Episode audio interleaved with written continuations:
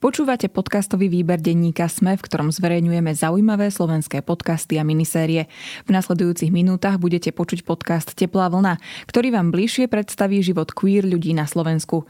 Ak chcete, aby sa aj váš podcast stal súčasťou výberu denníka SME, ozvite sa nám na výberpodcast zavináč petitpress.sk.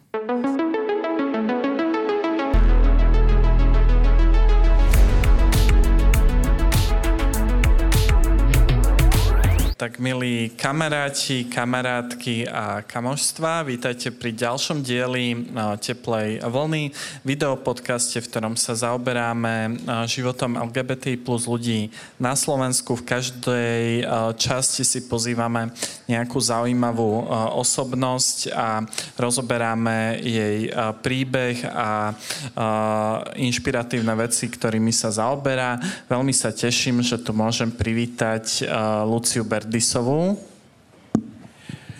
Ahoj, Lucia, ja ťa vítam. Ďakujem veľmi pekne za pozvanie. Ďakujem. Uh, Lucia je ústavná právnička. Uh, viem, že pracuješ na SAUKE, si súčasťou súdnej rady, čo je asi veľmi dôležitá pozícia v tomto štáte. Uh, takisto vyučuješ právo v Trnave, čiže vychovávaš mladých budúcich právnikov a právničky a samozrejme pomáhaš aj pri zlepšovaní života LGBTI plus ľudí práve vlastne cez rôzne právne podania na ústavnom súde alebo verejného ochrancu práv. Takže je toho celkom dosť, nie? Tak iste nedá sa všetko robiť na 100%, ale skúšam to nejako tak, ako plastelína zlepiť. Eh, pre Duhový Pride si napísala veľmi dojímavý eh, prejav, eh, v ktorom si spomínaš na svoje detstvo a na to, ako ťa nejaký, tvoju pozornosť priťahovali pradedové vesty a že vtedy si nejak tak tušila, že si queer. Vedela si už vtedy, že sa ti páčia ženy alebo si mala nejaké tie tvoje kamarátstva so ženami boli v niečom iné ako napríklad s chlapcami? Že cítila si už vtedy, že je niečo queer v tebe?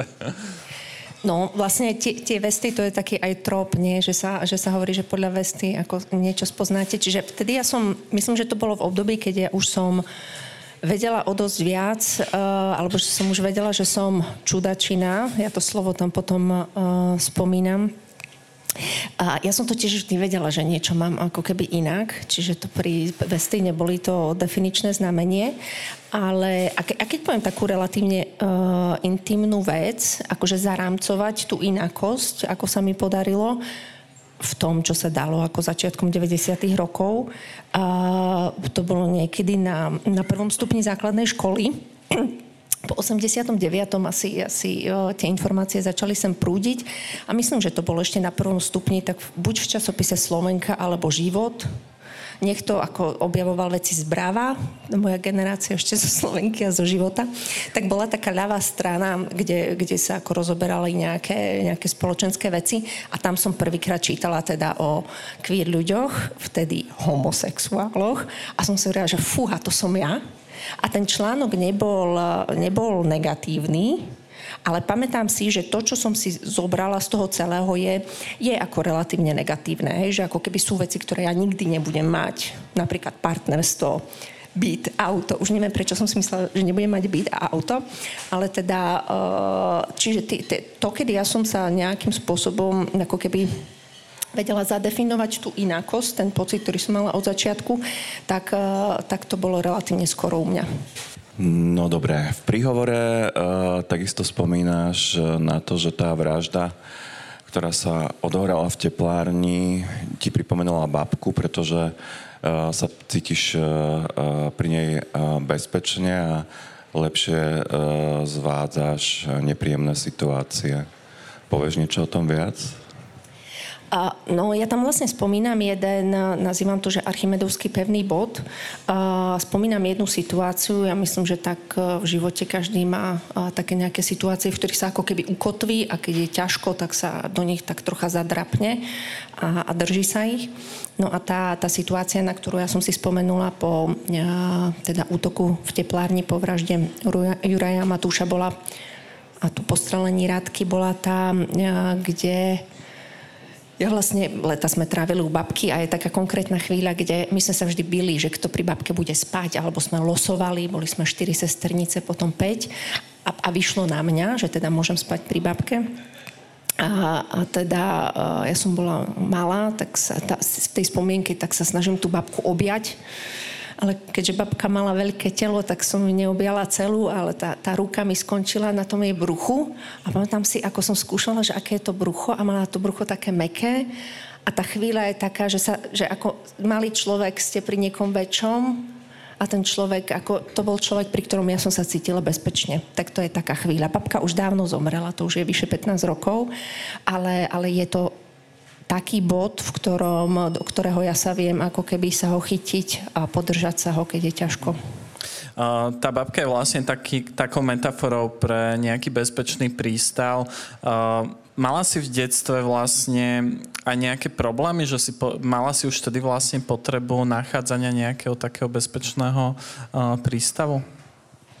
No ja myslím, že každý ju má, že to vlastne nie je čiste, čiste nie, nie je kritérium čiste kvíry človek, čudačina v tom, v tom uh, poňatí, ako uh, bude tiež pri hovore spomenuté, že babka mi pri jednej príležitosti povedala, že som taká čudačina, ale veľmi láskavo. Uh, tak ja myslím, že tak ako iní ľudia, ale, ale o to zložitejšie je podľa mňa niekedy nájsť, nájsť bezpečný priestor pre, pre queer ľudí, takže samozrejme, že tú potrebu som mala a že, že tým, že som si myslela, že niektoré veci ľuďom ako ja nie sú dostupné, a, a, tak myslím, že som sa uzatvorila. Akože to je asi čo robí veľa, veľa queer ľudí, že je to jedno zo stratégií.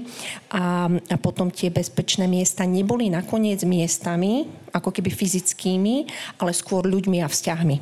Čiže to, čo ja som hľadala, boli, boli skôr e, bezpečné vzťahy a bezpeční ľudia. A takým človekom napríklad bola teda babka. Uh, jedným z takých bezpečných miest v Bratislave bola uh, práve tepláreň, že aké boli pre teba nejaké ešte ďalšie bezpečné miesta pre uh, kde si mohla byť sama sebou?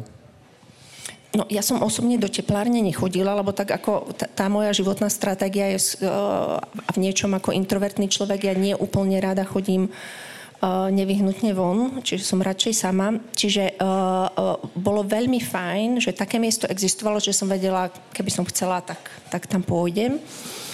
Uh, a znova, pre, v, tom, v, v tom zmysle slova akože bezpečného priestoru pre uh, queer ľudí pre mňa okrem teplárne znova to boli ako keby vzťahy s konkrétnymi ľuďmi, a s nejakou partiou, kde ja som sa snažila ľuďom aj, aj nejako pomôcť, nejako sa angažovať, veď napokon snažila som sa, snažím sa spolupracovať s iniciatívou Inakosť.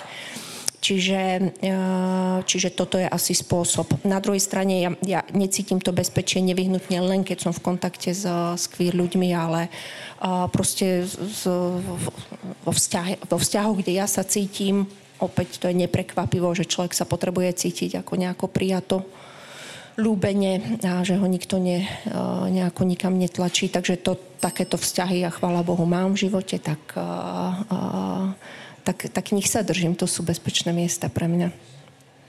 A aký bol pre teba coming out v právnickom prostredí?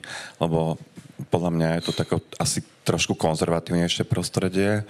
Či je to také tam tabu, alebo uh, to môže aj človeku poškodiť, hej, keď povie o sebe, že je queer?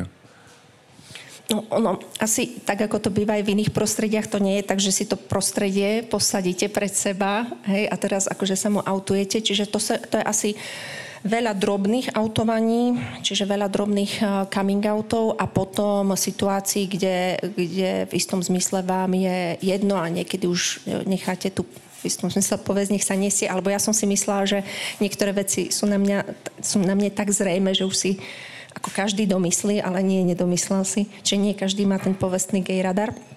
Ale boli to, sú to drobné veci, tak e, ja neviem, hej, našej dekanke, keď ju spomeniem v Trnave, tak ešte dávno, pred mnohými rokmi, keď nebola dekanka, tak sú to také drobné veci, keď sa uh, autujete, keď sme uh, niekde po práci, už bolo neskoro, sme išli z fakulty domov a ona, že prečíta partnerské horoskopy, sme tam sedeli s kolegyňami a teda sa ma pýtala, že partner, aké je teda znamenie a išla do tej sekcie a som jej povedala, že môže ostať v tej ženskej sekcii. No tak hej, toto bol coming out. A tých drobností je veľa.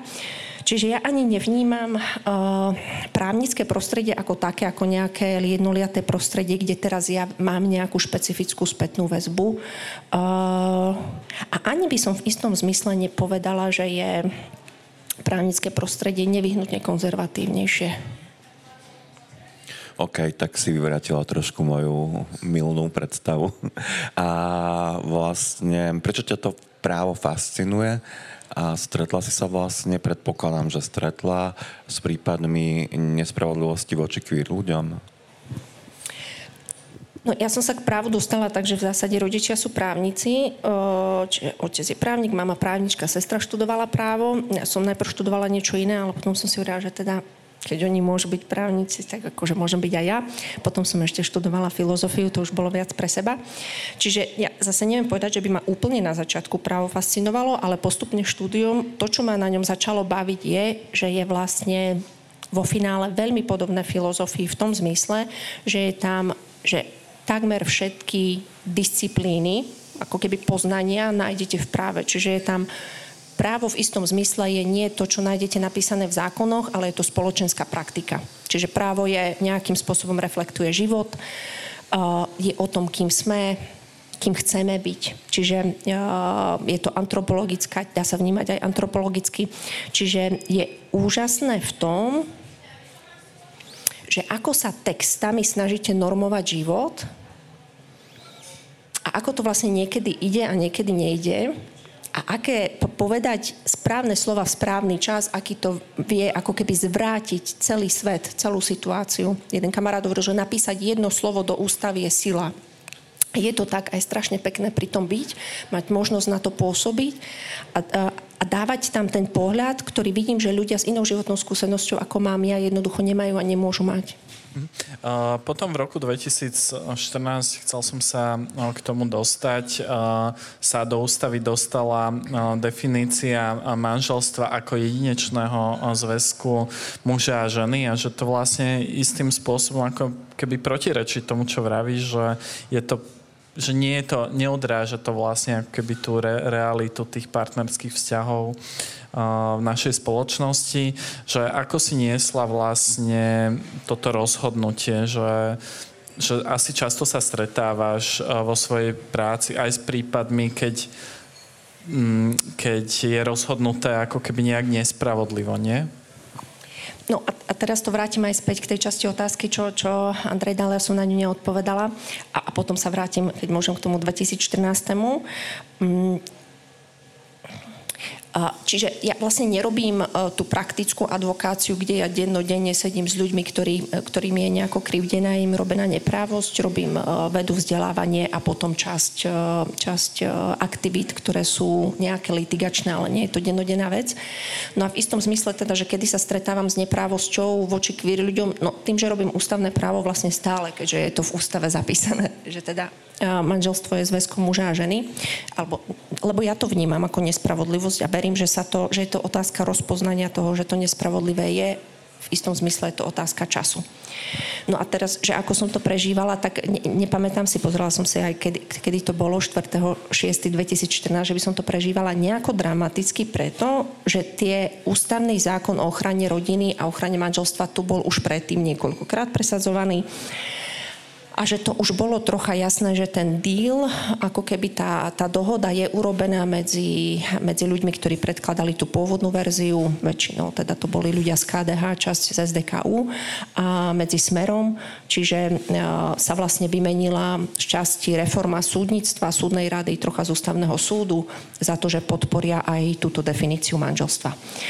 Čiže v istom zmysle to nebolo ako prakticky prekvapivé, ja sa na niektoré veci ako neviem už ani veľmi nahnevať, alebo keď sa nahnevám, tak mňa to skôr nabudí, čiže nepamätám si nejaký ako deštruktívny hnev alebo niečo podobné, ale je to proste prejav, a to je antropologická vec, že je nejaký prúd spoločnosti, ktorý tlačí na takéto uzákonenie, uznanie rodiny, dokonca v tých návrhoch ústavných zákonov, ktoré boli teda, myslím, že od 2006, že bol prvý na, uh, navrhnutý, tak tam v dôvodovej správe sa manželstvo pokladá za niečo, čo predchádza štát až.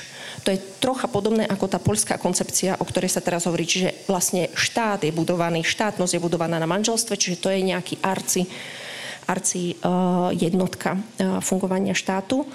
Čiže uh, to je nejaký pokus, uh, pokus, tak to je realita niektorých ľudí, tak ako veci vidia, podarilo sa im ju presadiť, ja verím, že sa to zmení. A nedávno ste vlastne podávali na ústavný súd ústavnú žalobu. Tak či by si mohla o tom povedať viac, že kto ju pripravoval a kto ju podával? A vlastne oficiálne je to, alebo hovoríme tomu, že je to ústavná žaloba, je to vlastne návrh na konanie o súlade právnych predpisov. Podávala ju skupina poslancov, lebo tá je jediné, jediná legitimná to podávať, respektíve je to jeden zo subjektov, na ktorý sme sa mohli aj v rámci iniciatívy na koze, alebo ľudia, čo spolupracovali v rámci iniciatívy Ide nám o život obrátiť.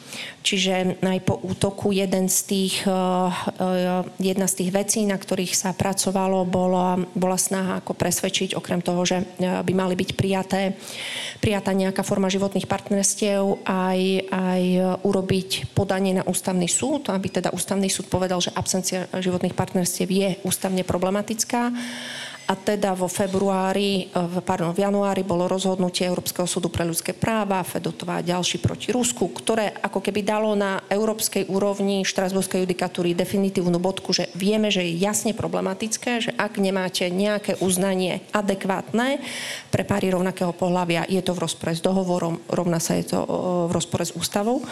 Čiže eh, ja som spolupracovala na povedzme tej základnej argumentácii. Podarilo sa nám potom vlastne nájsť podporu, respektíve to bola vec, ktorá tak trocha ako keby ležala na zemi a zdvihli ju teda ľudia zo, zo Sasky, časť ľudí z demokratov, časť ľudí z uh, progresívneho Slovenska a teda našlo sa 33 poslancov, myslím, uh, čiže ten návrh sme mohli podať inak, alebo teda mohli podať, oni ho podali.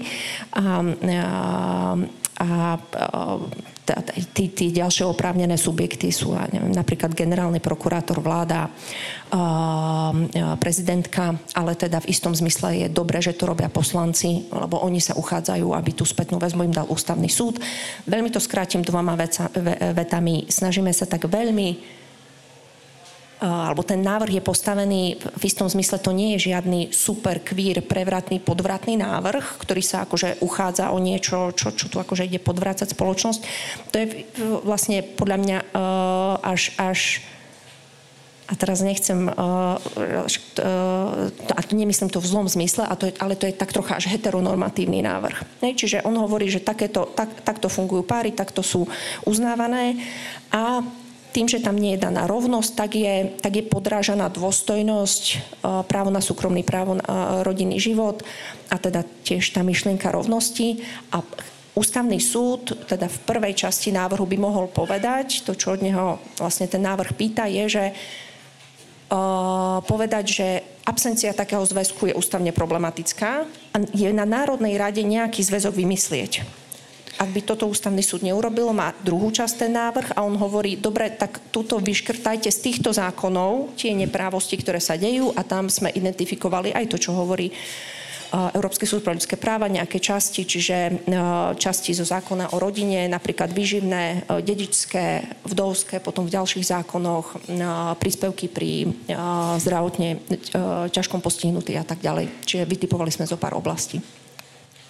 Jasné, jasné. Akože vyzerá to veľmi komplikovane, ale tak zjednodušene teda, čo sa môže diať, keby to ústavný súd schválil, či teda ten parlament musí prijať potom tieto veci a čo sa môže diať, keď neschváli tú žalobu alebo keď ju odmietne. Aj? A skúsim začať tým druhým. Uh, najprv, čiže ak by ústavný súd ten návrh odmietol, tak uh, uh, môžeme urobiť podanie na Európsky súd pre ľudské práva. Tam už by to nerobila skupina poslancov, ale konkrétne páry, ktoré by sa domáhali toho, že ich práva boli porušené.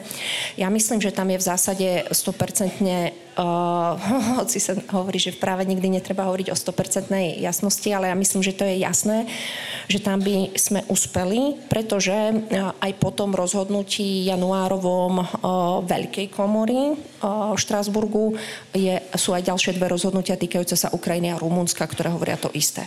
Čiže, čiže to, že štát musí prijať nejakú adekvátnu ochranu pre páry rovnakého pohľavia. Čiže toto by bola alternatíva, ak sa neúspeme, je tu SLP, Štrásburg, teda, ale tam to bude nejakú dobu trvať.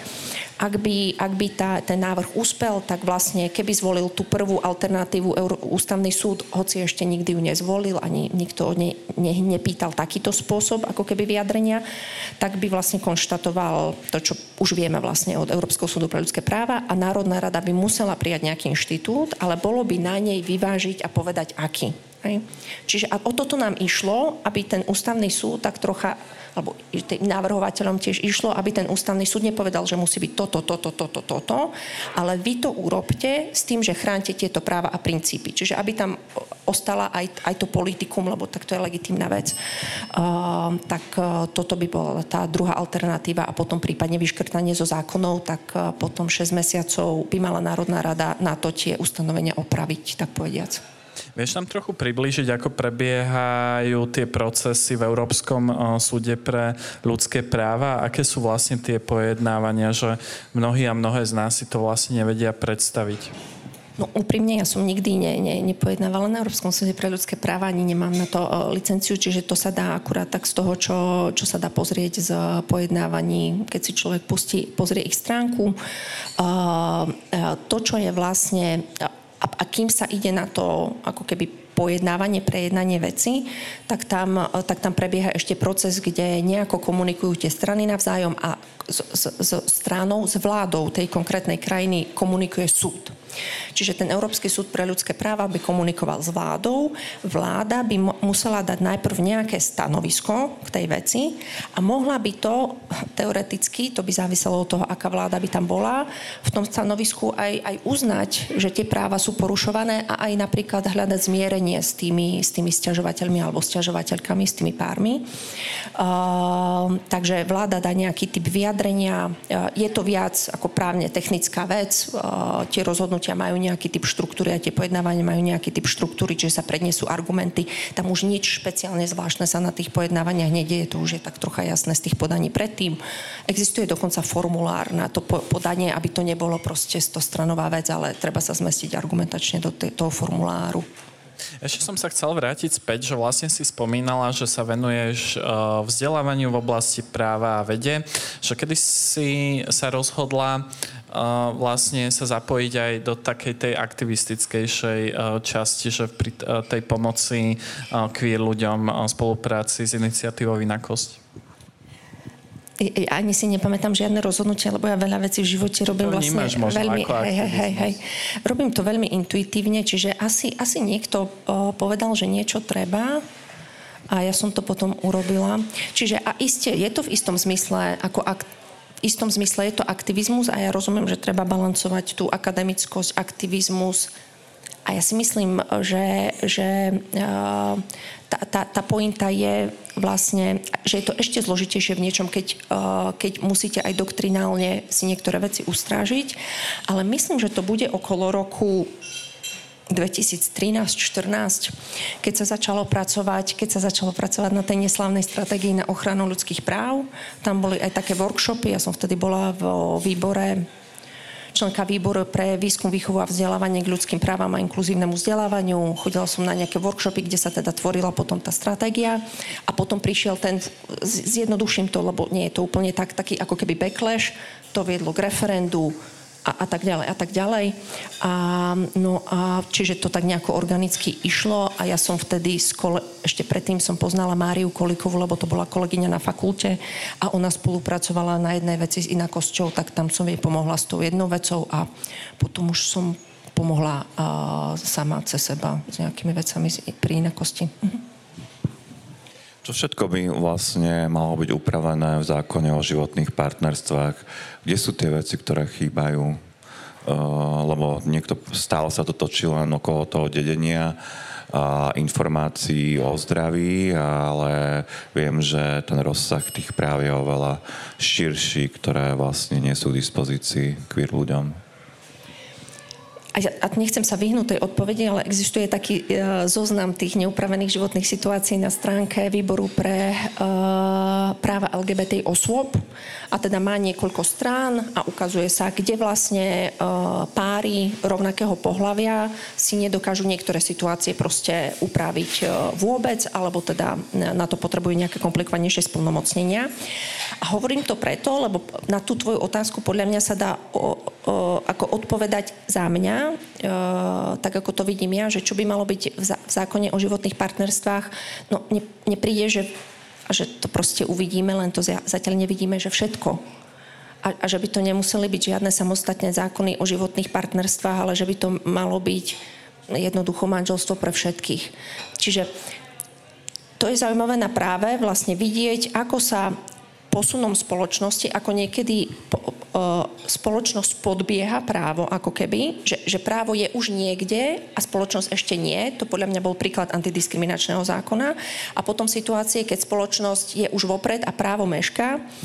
No a ja to vnímam, že jasné, občianske by bolo super, ak by bol zákon o životných partnerstvách, pokojne by to mohol byť, mohla byť súčasť zákona o rodine, o to sa ten návrh vlastne uchádza tak trocha, že aby to nebol samostatný zákon o životných partnerstvách, ale aby to bola úprava spolužitia v zákone o rodine. A, a, a všetky tie práva a povinnosti, čo, čo tí partnery majú a, a, v tých partnerstvách sú v manželstvách, mne prídu, že, že právne by to malo byť, keď, keď to má byť skutočná rovnosť ako jednak jednej, potom je samozrejme druhá vec, že teraz vidíme aj, že inštitút manželstva nie nevyhnutne chcú využiť uh, aj páry opačného pohľavia, čiže možno v tom zmysle by bolo praktické mať nejaký sekulárnejší inštitút, tak toto poviem, a ktorý by bol povedzme uh, nejako církevnejšie, neutrálny, ktorý by nemal taký ten patriarchálny batôštek, aký má na sebe manželstvo a, a, a právami bol veľmi podobný. Čiže mne, mne sa zdá, že, že štát má ponúkať servis nejaký a, a môže možno aj vy, dať viac balíčkov, z ktorých si ľudia môžu ako keby vybrať. Mne by to ako osobne nevadilo a príde mi, že by to mohlo byť praktické. Nehovorím, že také úplne švedské stoly, ale aspoň také skupinky. Uh-huh. V príhovore spomínaš aj výrok spisovateľa Eduarda Louisho, že pre sociálne znevýhodnených ľudí je politika existenciálne dôležitá. Že súvisí to aj s tvojou prácou, keďže politici sú tí, ktorí vlastne schvalujú tie zákony. Necíti sa niekedy z toho bezmocne, že keď vidíš vlastne, ktoré strany s akými názormi, ktoré možno popierajú nejaký reálny stav spoločnosti sa dostávajú do parlamentu a vieš, že aké zákony od nich môžeš čakať, aké rozhodnutia. No, ne, ne, keď sa vyslovene pýtaš na ten pocit bezmocnosti, tak ja veľmi často ho nemám úprimne. Ale to podľa mňa je preto, že sa snažím niečo robiť. Čiže keby som sa nesnažila niečo robiť, tak je možné, že by som pocit bezmocnosti mala. Znova mne to príde, že v niektorých veciach uh, mne sa osvedčil relatívne pragmatický prístup, ale to nie je, že si vy, vy, vyberiete nejaký prístup, ale že takto nejako fungujem, že toto sú ľudia, ktorých teraz si ľudia zvolili, treba niečo robiť, aby to bolo inak, toto sú výstupy, treba niečo robiť. Čiže necítim žiadnu paralizujúcu bezmocnosť. Skôr niekedy, keď sa niečo stane, ma to nakopne. Tak trocha, ako ak môžem, že osobnú vsúku, ja som pred pár rokmi začala robiť box, sa pokúsim. Tak keď som bola na prvých sparingoch, sa hovorí, že prvý sparing treba len prežiť. Vidíte, že som ho prežila. Ale uh, ako keď jeden uh, chlapec, chalan začal do mňa boxovať, tak som sa iba vládala iba kryť. To ma tak trocha akože paralizovalo. A snažila som sa urobiť nejaký úhym. Nešlo mi to. Ale, ale prirodzene tá reakcia, akú mám, alebo prirodzene slovo som nechcela použiť, škrtáme, reakcia, akú mám, že som sa na druhý deň proste zobudila o 5. šla som si zabehať, že mňa to skôr heclo. Čiže mne to nejako ma to neodrádza veľmi. Keď sa niečo nepodarí, tak čo? Ide sa ďalej. Čiže keď budeme najbližšie nahnevaní napríklad z volieb, tak odporúčaš ísť na kurzy boxu? Zaobstárame, hej, k nám do kultúrneho centra desiatky boxovacích box. To budú ďalšie workshopy vlastne, hej, hej, boxovacie. Môžem pomôcť s tréningom. To málo, čo viem, viem nejako komunikovať. Tak budeš to môcť viesť, hej, potom. A inak, tak ja som sa dostala k aktivizmu inak, že niekto niečo vymyslel, ale vlastne som tu nakoniec bola aj ja. Dobre, pomôžem niekomu, kto to bude viesť. Takže tento aktívny postoj je aj pre nás vlastne veľmi inšpiratívny. Ďakujeme ti zaň veľmi pekne, že teda aj ďalej aktívne prispievaš do tejto diskusie a sme veľmi radi, že, že sme ťa tu mohli mať. Naozaj ja sa pripájam úcia k poďakovaniu a teda e, s vami diváci a diváčky a kamoštva by som sa rád rozlúčil a budem sa tešiť e, pri ďalšom dieli Teplej vlny. Majte pekný večer alebo deň. A ešte si aktivisticky uchmatem aj ja poďakovanie, tak ďakujem veľmi pekne za, za pozvanie a všetkých pekne, všetky a všetkých pekne pozdravujem. Nech sa darí.